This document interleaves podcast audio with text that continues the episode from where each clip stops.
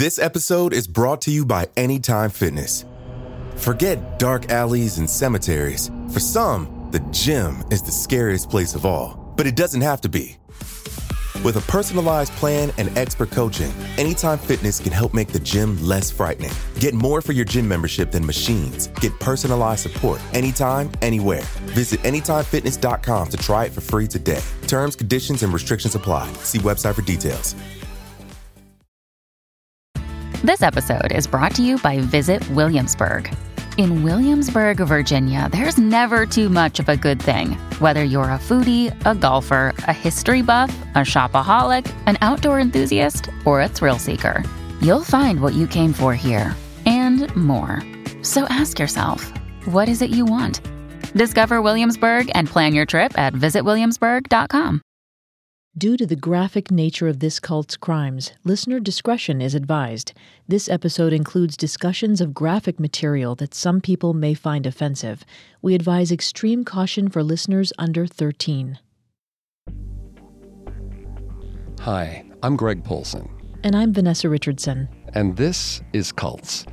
In part one of our investigation into Silvia Meraz Moreno and her family, dubbed by Mexican media as the Sect of Nacozari, we looked into the pre-colonial influences that contributed to the creation of the wildly popular folk saint, Santa Muerte, or Saint Death, whom the sect of Nacozari worshipped and ultimately killed for. We explored the Meraz family's biography and challenging socioeconomic situation, which culminated in Silvia's leap from ardent Santa Muerte devotee to orchestrator of a human sacrifice to Saint Death, sometimes called the Bony Lady due to her skeletal appearance. In part two, we'll detail the remaining grisly crimes of the sect of Nacozari and investigate the community tip and investigation that eventually led to the family's arrests. And just a reminder, if you're as fascinated by cults as we are, you can listen to previous episodes of Cults on your favorite podcast directory. Don't forget to subscribe while you're there because new episodes come out every Tuesday. If you like what you hear, please leave a five-star review wherever you listen. It helps people like you find us. You can also find us on Facebook and Instagram at Parcast and on Twitter at Parcast Network. It's hard to believe that in this day and age, people still make human sacrifices. But the sect of Nacozari aren't the only ones who've latched onto and engaged in this bizarre and frightening practice. Blunt force traumas, slit throats, positions of bodies, uh, and then our person of interest uh, has some ties to a a faith and or religion. He's said to have told police that he intended to bring back his former girlfriend, win her affections back by uh, carving a pentacle on the little girl's chest. The uh, Reverend Gerald Robinson, and he was charged with the murder of a nun going back to nineteen eighty. It was a grisly slaying in a hospital church it's, chapel. Uh, witchcraft, I'll, I'll say that right now. Time of death, we believe, on Tuesday also coincides Uh, with what's referred to as a blue moon. I was out on the street crying and told passersby what had happened. Police then went to Rodriguez's house. He wasn't there, but the little girl was with a fifteen-year-old, so they released her. Rodriguez came back with the incense and the candles he was going to use in the ritual, and they arrested him. The dispatch center received a call on the tenth from Saint Mary's Church, from one of the uh, nuns who happened to be on scene, saying that we should come down and check out a woman who was acting erratically and was talking about sacrificing one of her children. An unhinged mother ranting about sacrificing her child, a ritualized murder beneath a blue moon, a nun's sacrificial slaying by a priest who was also accused of satanic sexual abuse. These are just a few twisted incidents of ritualized human sacrifice in the U S Unfortunately, there are also a number of prominent instances of human sacrifice from around the globe. In two thousand one, a case of human sacrifice was discovered in Britain when an unidentified child's body was found in the Thames River without a head, arms, or legs. Forensic experts who examined the body found traces of a poison known to be used in human sacrifice rituals. The poison causes paralysis, but doesn't dull pain. Meaning that the young John Doe, felt everything, from the first cut until his death, as his captors dismembered him and drained his blood. Little John Doe has never been conclusively identified, his killers never caught. Albinos in countries such as Tanzania and Malawi are currently targeted for horrific human sacrifices. In certain communities, albinos are believed to be a punishment from the gods or cursed and should therefore be killed. In other groups, people with albinism are believed to have magical properties. They're hunted down and mutilated or killed for their blood and body parts, so the parts can be sold and used by witch doctors in spells and potions. The human rights organization Under the Same Sun released a report in January two thousand eighteen that documented two hundred two killings and three hundred fifty attacks of people with albinism, including mutilation, rape, abduction, and grave desecration across twenty-nine countries. The report doesn't detail the reasons that each person with albinism was targeted, but the website for Under the Same Sun suggests that the most common causes of attack are discrimination, rejection from society, and superstition. Though globally, incidents of human sacrifice are widely condemned and fairly rare, the practice has by no means been eradicated. And the subjects of our story, Silvia Meraz Moreno and her followers, who happen to be seven of her relatives, are a horrifying example of how human sacrifice still rears its ugly head, when they were arrested in Sonora, Mexico in two thousand twelve. In the quiet Sonoran town of Nacozari de Garcia, Silvia led her family in the commission and cover-up of three heinous murders on three separate occasions over the course of two years and three months. All because Silvia believed the bony lady could protect her family and bring them peace, prosperity, and a better life. They took the lives of Silvia's close friend and two ten-year-old boys. How did Silvia get the idea that the saint she was devoted to, Santa Muerte, required human sacrifices? The Mexican media claimed the sect of Nacozari was satanic, implying the worship of Santa Muerte was akin to devil worship. But does the blame for the family's heinous acts rest at Santa Muerte's feet? Or was Silvia responsible for what they did? Hmm. Well, in part one, we recognize the relative secrecy of the cult of Santa Muerte prior to Saint Death's big coming out in two thousand one, when Doña Queta unveiled her life-size statue of Santa Muerte, which became a public fixture in Mexico City. After that, instead of hiding Santa Muerte charms under their shirts, many devotees started wearing them proudly. The undiscriminating folk saint became beloved by the dispossessed, narcos, and Mexican prisoners. While Santa Muerte had devotees across the socioeconomic spectrum, the wealthier among them tended to be quieter about their affinity for the oft-maligned Saint Death. And just a reminder, in the context of the phrase, cult of Santa Muerte, the word cult simply refers to the group of devotees to a saint and doesn't have any intrinsically nefarious connotations. Santa Muerte's reach spread beyond Latin communities into other groups, and she was particularly appealing to L G B T Q I A people of all nationalities, according to expert Andrew Chestnut.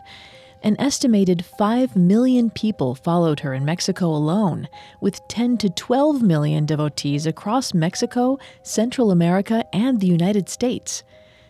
The subjects of our episode, Silvia Meraz Moreno and her family, found their way to Santa Muerte and to the extreme practice of human sacrifice not long after the turn of the century and became known as the Sect of Nacozari.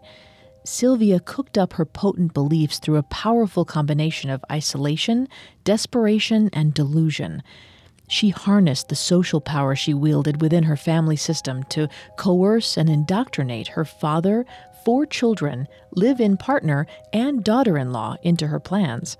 It bears noting that at the time of their first human sacrifice in two thousand nine, Silvia's son was about twenty-five, and her daughters were eighteen, seventeen, and twelve. There was also a two-year-old in the family, though none of the reports we found identified the child's parents. Silvia's middle daughter was either late in her third trimester or had recently given birth. As you may recall from part one, the Meraz family lived in makeshift shacks on the outskirts of town without electricity or running water. the family was extremely destitute. While city government, the church, and some villagers offered the family aid, most people didn't want to be too close to the Meraz family. So really, the only thing the Merazes had to hold on to was each other. Though Silvia's children, with the exception of the youngest, were technically old enough to think for themselves, that's not what happened. Vanessa's going to take the lead on the psychology here and throughout the episode. Please note, Vanessa is not a licensed psychologist or psychiatrist, but she's done a lot of research for the show. Thanks, Greg. It's difficult to grasp why Silvia's children, especially her twenty-five-year-old son, went along with her plans. But the fact that they did indicates the extreme level of dysfunction in the family. In part one, we touched on Murray Bowen's theory around undifferentiated family ego mass, and how in that kind of family system, members are beholden to the unwritten rules of the family. They aren't free to act as individuals. That dynamic would have made it tough even for Silvia's adult children to fall out of step with her. Mm, and even that's understating it. Clinical psychologist David Solani articulated the difficulties faced by abused and neglected children in a related but slightly different way than Bowen. Solani said in an interview with Columbia Press about his book Leaving Home, quote, "Unmet childhood needs do not go away, but rather accumulate over time and stop the ongoing development of the child's or young adult's personality. As time passes, the individual's body grows up, but his personality remains fixated at an earlier stage of development." From what we know about the Meraz family, it really seems like Silvia's kids' lives were dominated by need. The family's extreme poverty probably caused food insecurity, poor health care, and lack of safety. Yet the children always stuck by their mother and were never able to become independent of her. Unfortunately, their dependence on her reflects a dynamic that we've seen play out in other destructive cults. And as a parent, Silvia was particularly well equipped to make her children dependent on her. Solani said, quote, "Parents who inadvertently stunt their child's development through indifference, excessive criticism, humiliation, mockery, or episodes of physical abuse stall their child's developmental progress. The child raised in this type of family ends up with an empty emotional fuel tank, remaining close to his parents because the outside world appears to be too daunting to enter, and because he lives in the endless hope of someday receiving the emotional support that will allow him to mature." So as crazy as Silvia might seem to us, breaking rank in her family would have been really hard. Exactly. And unfortunately, this wasn't something any of Silvia's children managed to accomplish. Mm. Cokie may have gotten the closest to establishing her independence by moving in with the forty-eight-year-old blacksmith Martin. But keep in mind, she was an impoverished, pregnant teenager who needed any help she could get. Moving in with a man thirty years her senior may have been more of a matter of need than a step toward differentiation and independence. As we discussed in part one, a number of years before murdering her friend Clotilde, Silvia became devoted to Santa Muerte. Silvia believed the bony lady could protect her family and bring them peace and prosperity. Silvia and her daughters created an altar to Saint Death in their home. They lit candles around her image, brought the typical small offerings like tequila, tobacco, and candy, and they venerated her. But as they continued to struggle financially, Silvia's relationship to Santa Muerte grew more intense. According to Silvia's son, Omar, his mother and sisters talked to La Muerte. Silvia came to believe that Santa Muerte required a substantial offering to help them, that she required human sacrifice. This led to Silvia murdering Clotilde on December fourth, two thousand nine. Silvia's father, Cipriano, and her daughter, Cokie, who was already living with Martin, helped dispose of the body. Once the deed was done and the dirt tamped down, Silvia faced a profound question. Would Santa Muerte deliver on their requests? Whatever resistance Silvia's family may have initially had to her ideas of human sacrifice, after the first murder had come and gone, no one was innocent anymore. And after watching Silvia axe her friend to death, they had every reason to believe she could do the same to them. They did say later that she threatened to kill them if they didn't do what she said. Good point. Silvia's power over her children was similar to that of other cult leaders. But unlike someone like Charles Manson, who had to select and groom strangers to create a group he called the family, Silvia's accomplices were built in. They were her family. The psychological grooming that a cult leader or a sexual abuser employs is the process of befriending an individual and building their trust until they let down their guard and inhibitions and become easier to manipulate. But Silvia's children had been reliant on her since birth. Right, which had made it that much easier for her to move them in the direction she wanted, even when that path led to murder. Months passed after Clotilde's death as she lay in her shallow grave near the family's shacks. If Santa Muerte bestowed favors on the Meraz family, they weren't enough to markedly change their fortune. Silvia soon claimed that the bony lady wanted more blood. The family needed to make another human sacrifice. Silvia told her family that this time Santa Muerte wanted them to kill a child, so that's what they'd have to deliver. Silvia enlisted her son, Omar, to bring her a young boy. Eight months after Silvia killed Clotilde, on July twenty-third, twenty ten, Omar walked Martin Rios Chaparro, nicknamed Tete, out of Nacozari's El Asilo neighborhood. Tete had lived just three doors down from Coqui and her partner, Martin Barone. Ten-year-old Tete went willingly with Omar. Like Clotilde, Tete was familiar with the Merazes. He'd spent time at the family's shacks because he was family. Tete was the stepson of Silvia's partner, Eduardo. Tete joined his stepfather's family under a nearly full moon. He had no idea he would never see the sunrise again. That night, the Merazes took Tete to a clearing not far from their shacks. They'd constructed a makeshift room with rope, scrap wood, and blankets for walls. The family was terrible at covering their tracks, but seemed to have learned that killing outside their house meant they didn't have to scrub blood off their walls and floor. At their new outdoor site, the Merazes nailed a picture of Santa Muerte to a tree and lit candles beneath it.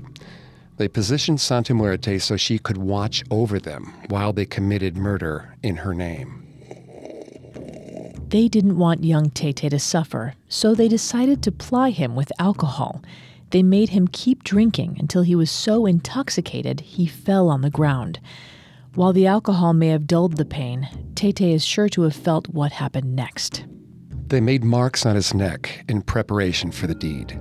Then Silvia's youngest daughter, Yahaira, who was only thirteen, slit the ten-year-old's throat and stabbed him thirty times. They slit Tete's wrists and collected his blood. Some reports say that they beheaded the boy. After Tete was dead, they poured his blood on their altar to Santa Muerte, asking her to protect them and bless them with good health. They also asked her to let them know where there was money they could steal. Silvia and Eduardo, Tete's stepfather, carried Tete's body to a nearby stream. They left him there, exposed to the elements and scavenging animals, less than one hundred meters from their shacks. When Tete's mom and boyfriend reported him missing, the town went on alert. But no one made the connection between the missing fifty-five-year-old Clotilde and the ten-year-old boy. Tete's mom and boyfriend were told by acquaintances that they'd seen the boy begging in the streets of Agua Prieta, a border town to the north. Tete's mom informed police, but Tete was never found. Unfortunately, that was the end of the investigation into his whereabouts. A local police official said, quote, "We had no reason to suspect it was a homicide." If only people had looked longer and harder for Tete, perhaps the Merazes' reign of terror would have ended. Mm. But left to their own devices, Silvia and her family would kill again. We'll return to our story in just a moment. This episode is brought to you by Anytime Fitness. Forget dark alleys and cemeteries. For some, the gym is the scariest place of all, but it doesn't have to be. With a personalized plan and expert coaching, Anytime Fitness can help make the gym less frightening. Get more for your gym membership than machines. Get personalized support anytime, anywhere. Visit anytime fitness dot com to try it for free today. Terms, conditions, and restrictions apply. See website for details. Now the story continues. Though Tete's mother still wondered where he was and mourned for her lost child, the town of Nacozari once again went back to its usual habits, the mysterious disappearances fading into the background. By March two thousand twelve, the Meraz family had grown. They'd added another child who was one. Again, we don't know whose child it was, just that they now had a total of three young ones with them, ages one, two, and five. The two-year-old was Koki's kid. That same March, a year and nine months after Tete's disappearance, another boy went missing. On March sixth, two thousand twelve, under a full moon, Eduardo abducted his step-nephew, ten-year-old Jesus Octavio Martinez-Barón.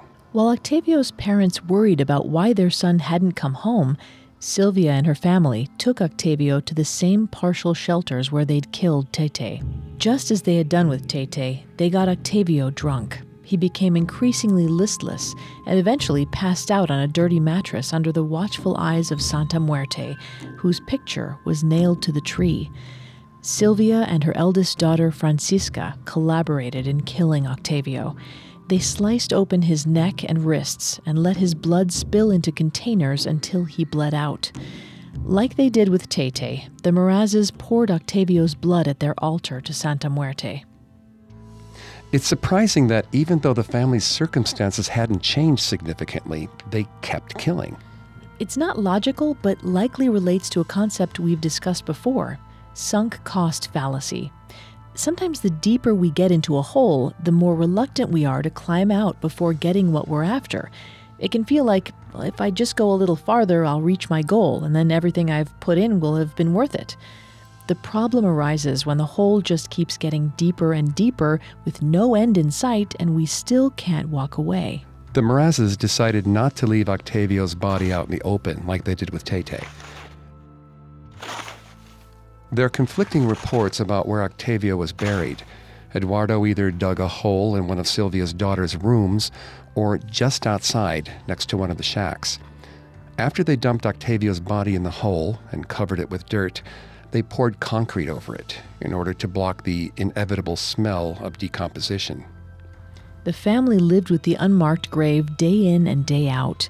They walked over it. The children played on it.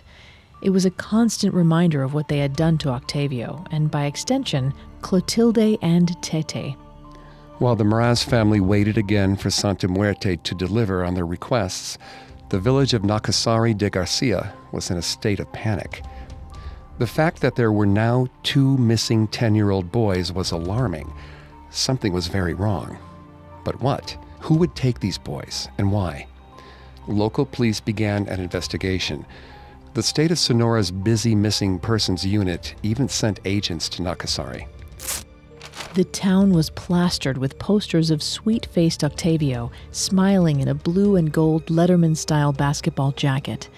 Police had no viable leads and no real idea what they were looking at. If anyone saw the boys with members of the Meraz family, it wasn't sparking suspicion. They were family. However, Santa Muerte must not have been protecting the Merazes, because someone very close to them, someone who knew both boys, made a critical connection that would lead to their capture. Koki Meraz's boyfriend, Martin Barón, was saddened and disturbed by Tete's disappearance. After all, Tete was their neighbor, living only three doors down from the couple. And the second boy, Octavio, was Martin Barón's stepson from a previous relationship, so his disappearance was even more troubling. One night after Octavio's disappearance, Martin was at home watching the Discovery Channel. He saw a show about human sacrifice with a story about a group of people who sacrificed children and threw them in a well. Martin said, quote, "It was a premonition to see how they also lived in poverty and used drugs, and I wanted to investigate why we were losing children," end quote. Martin had never liked Coqui's family. They made him feel uncomfortable, and he'd seen their pictures of Santa Muerte. He realized that Silvia's family knew both of the boys. It didn't seem like much to go on, but the feeling that the Merazes might be involved with the disappearances of the two boys nagged at Martin. Even so, Martin was afraid to go to the authorities. On the one hand, he worried that the police might think that he was nuts. On the other hand, he also worried that if he was right, the police might think he was involved, since he lived with Coqui. He didn't want to get blamed for whatever horrible thing may have happened. But on March twenty-second, sixteen days after Octavio vanished, Martin made up his mind and went to the police. He told them what he suspected and why.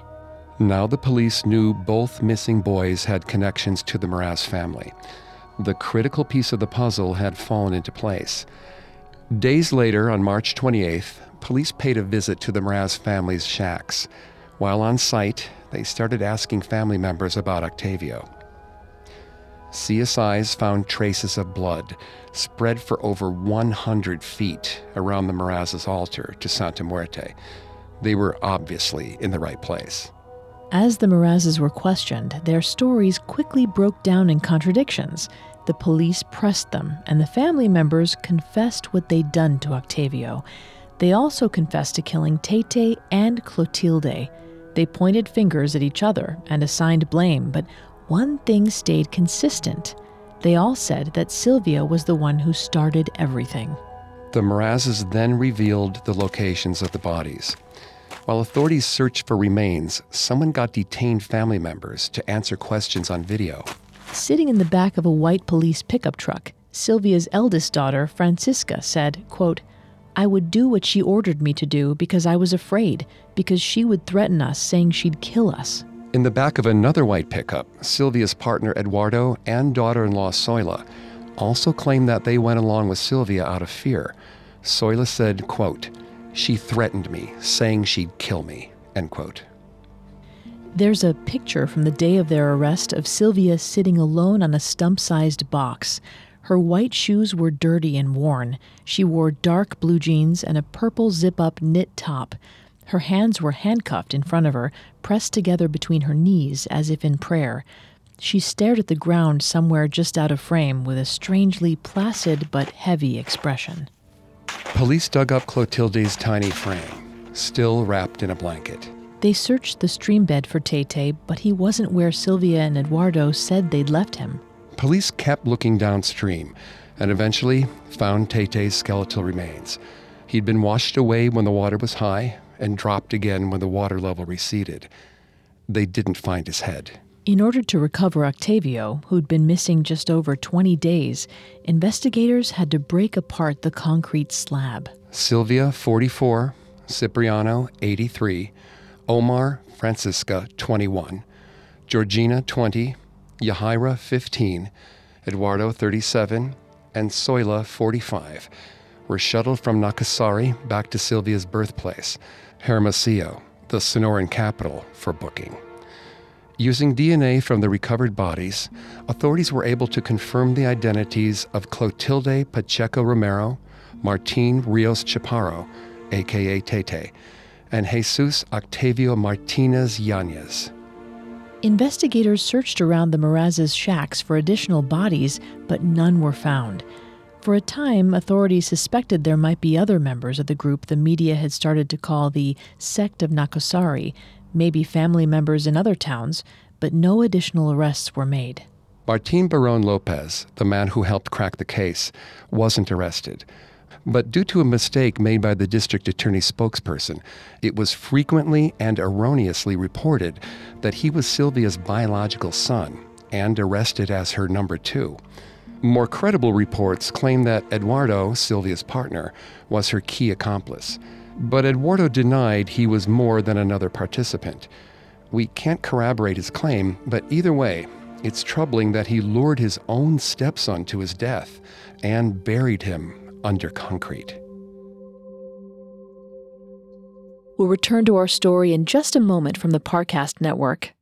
And now, let's continue the story. Something unique about the justice system in Mexico is that in high-profile cases, such as the sect of the Nacozaris, the authorities make the suspects available during a press conference very shortly after their arrest. In this case, on March thirtieth, two days after the family's arrest, the state spokesman, Jose Larrinaga, briefed the press on the facts, including, quote, Silvia Meraz stated that she was convinced that offering human sacrifices to Santa Muerte would bring her benefits, both economically and health-wise, and give protection to the family. That's why she's persuaded the other members of the family to carry out these rites, end quote. According to Larrinaga, the entire family confessed to being involved. Then the authorities brought out the first group of suspects. Soyla, Silvia, Georgina, and Koki were led out with their arms linked together. They were flanked by two heavily armed, black-masked female guards. The Meraz women looked bedraggled, still in the clothes they were arrested in two days before. Their shoelaces were missing, likely removed by the authorities as a precaution against suicide. Silvia held a large framed picture of Santa Muerte, presumably one they let her take from home. In the picture, Santa Muerte's menacing, grinning skull looks out from her place, seated on a throne made of bones with claw-footed legs. She's wearing a red cloak, and a gold cross on a chain hangs from her neck. In her right hand, she holds a scythe with an enormous blade that frames the entire throne. In her left hand, she holds a bat. The scales of justice hang from its wings. The text of the picture reads, quote, Saint Death Protectors, you know well, beloved Death, that danger and adventure are part of the way I transit in this life. Beloved Death, let your protection and safeguard be on my side, to keep distant danger and threat. Allow, my beloved Death, that the eyes of my opponents may not see my presence, nor the hue of my footsteps that covet your temple, where majestically you wait patiently for the end of time. Amen. End quote. The press conference was something of a feeding frenzy. Reporters shoved microphones and recording devices right up into the suspects' faces to capture their comments. In these interviews, Silvia seemed somewhat bewildered. Though she admitted to her role in the murders and that she did them for Santa Muerte, she said, quote, in regards to whether we do satanic sacrifices and those things they're accusing us of, that's not true. People accuse me of being a witch, but the only way I resemble a witch is that I haven't taken a bath in days. Did Silvia explain why she killed? Not to anyone's satisfaction. She said, quote, for stupid reasons one tends to believe, end quote. She became tearful and shied away from the reporters, but continued, quote, we believe in that stuff, but then you decide to do it. It was something we all got in our heads. Silvia claimed that the police told her she'd ruined everyone's lives and that she should confess to everything so that the others could go free. Right, but Silvia maintained that she would only tell the truth about what had actually happened. She said she killed Clotilde and helped kill Octavio with her oldest daughter, Francisca, but that Yahaira, her youngest daughter, had killed Tete. This all lined up with the other family members' statements. The authorities took the women away and brought out the men. Cipriano, Eduardo, and Omar. They were handcuffed and flanked by armed guards. Omar told reporters that Silvia and his sisters were the ones who talked to Santa Muerte. He claimed that when he brought Tete to his mom, he didn't know she planned to kill him. Omar made it sound like the men didn't know very much about what the women were up to. About Tete, Omar said, quote, my mom had him killed. La Muerte would ask her to do that, end quote. The reporter pressed, but who would actually kill them? Omar replied, quote, well, she and my sister and the youngest sister. She also killed someone, end quote. When the reporter asked how Omar's female family members killed their victims, Omar said, quote, I don't know, they never told us, but they were the guilty ones. La Muerte would ask them to kill and to cut their head off, end quote.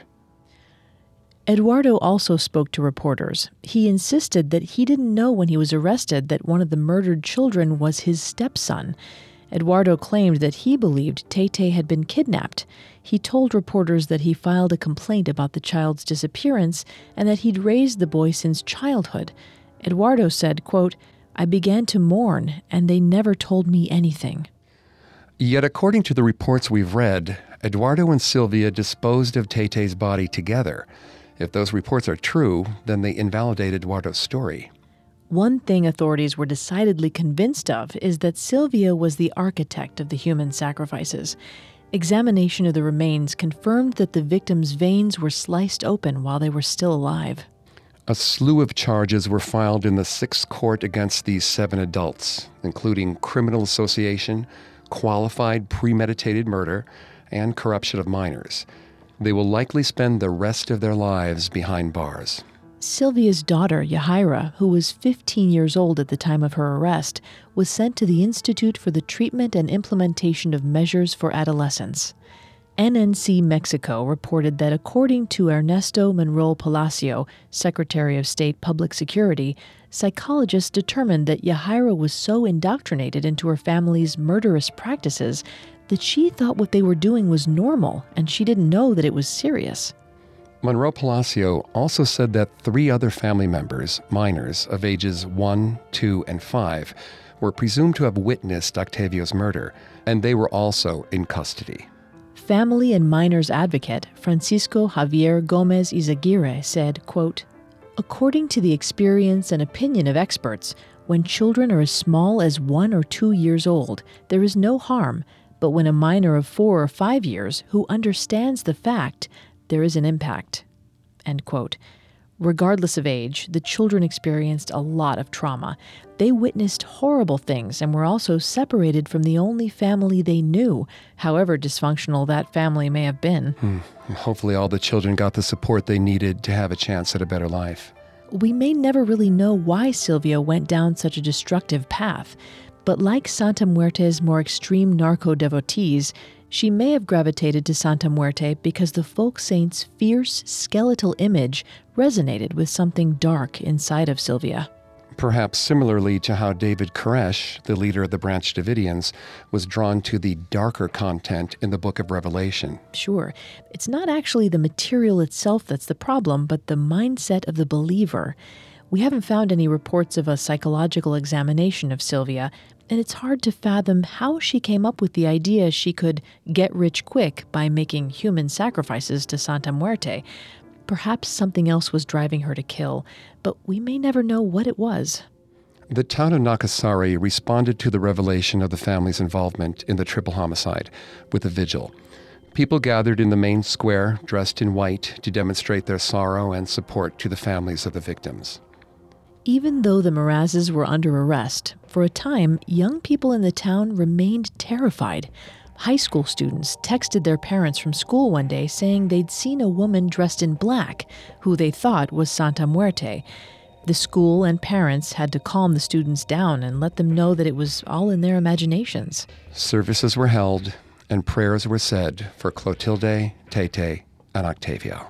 Today, the small mining town of Nacozari de Garcia is quiet once again.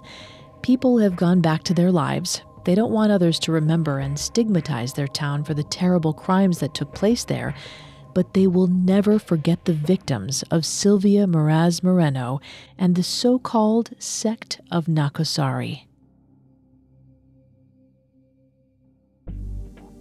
Thanks again for tuning into Cults. If you want to listen to any previous episodes of Cults, you can find them on Apple Podcasts, TuneIn, Google Play, Stitcher, and Spotify, or on our website, parcast dot com, spelled P A R C A S T dot com. If you like what you hear, please leave a five-star review or tell us what you think on social media. We're on Facebook and Instagram as at Parcast and Twitter at Parcast Network. It seems simple, but it really helps our show. Join us next Tuesday for a brand new episode of Cults. Cults was created by Max Cutler and is a production of Cutler Media and is part of the Parcast Network.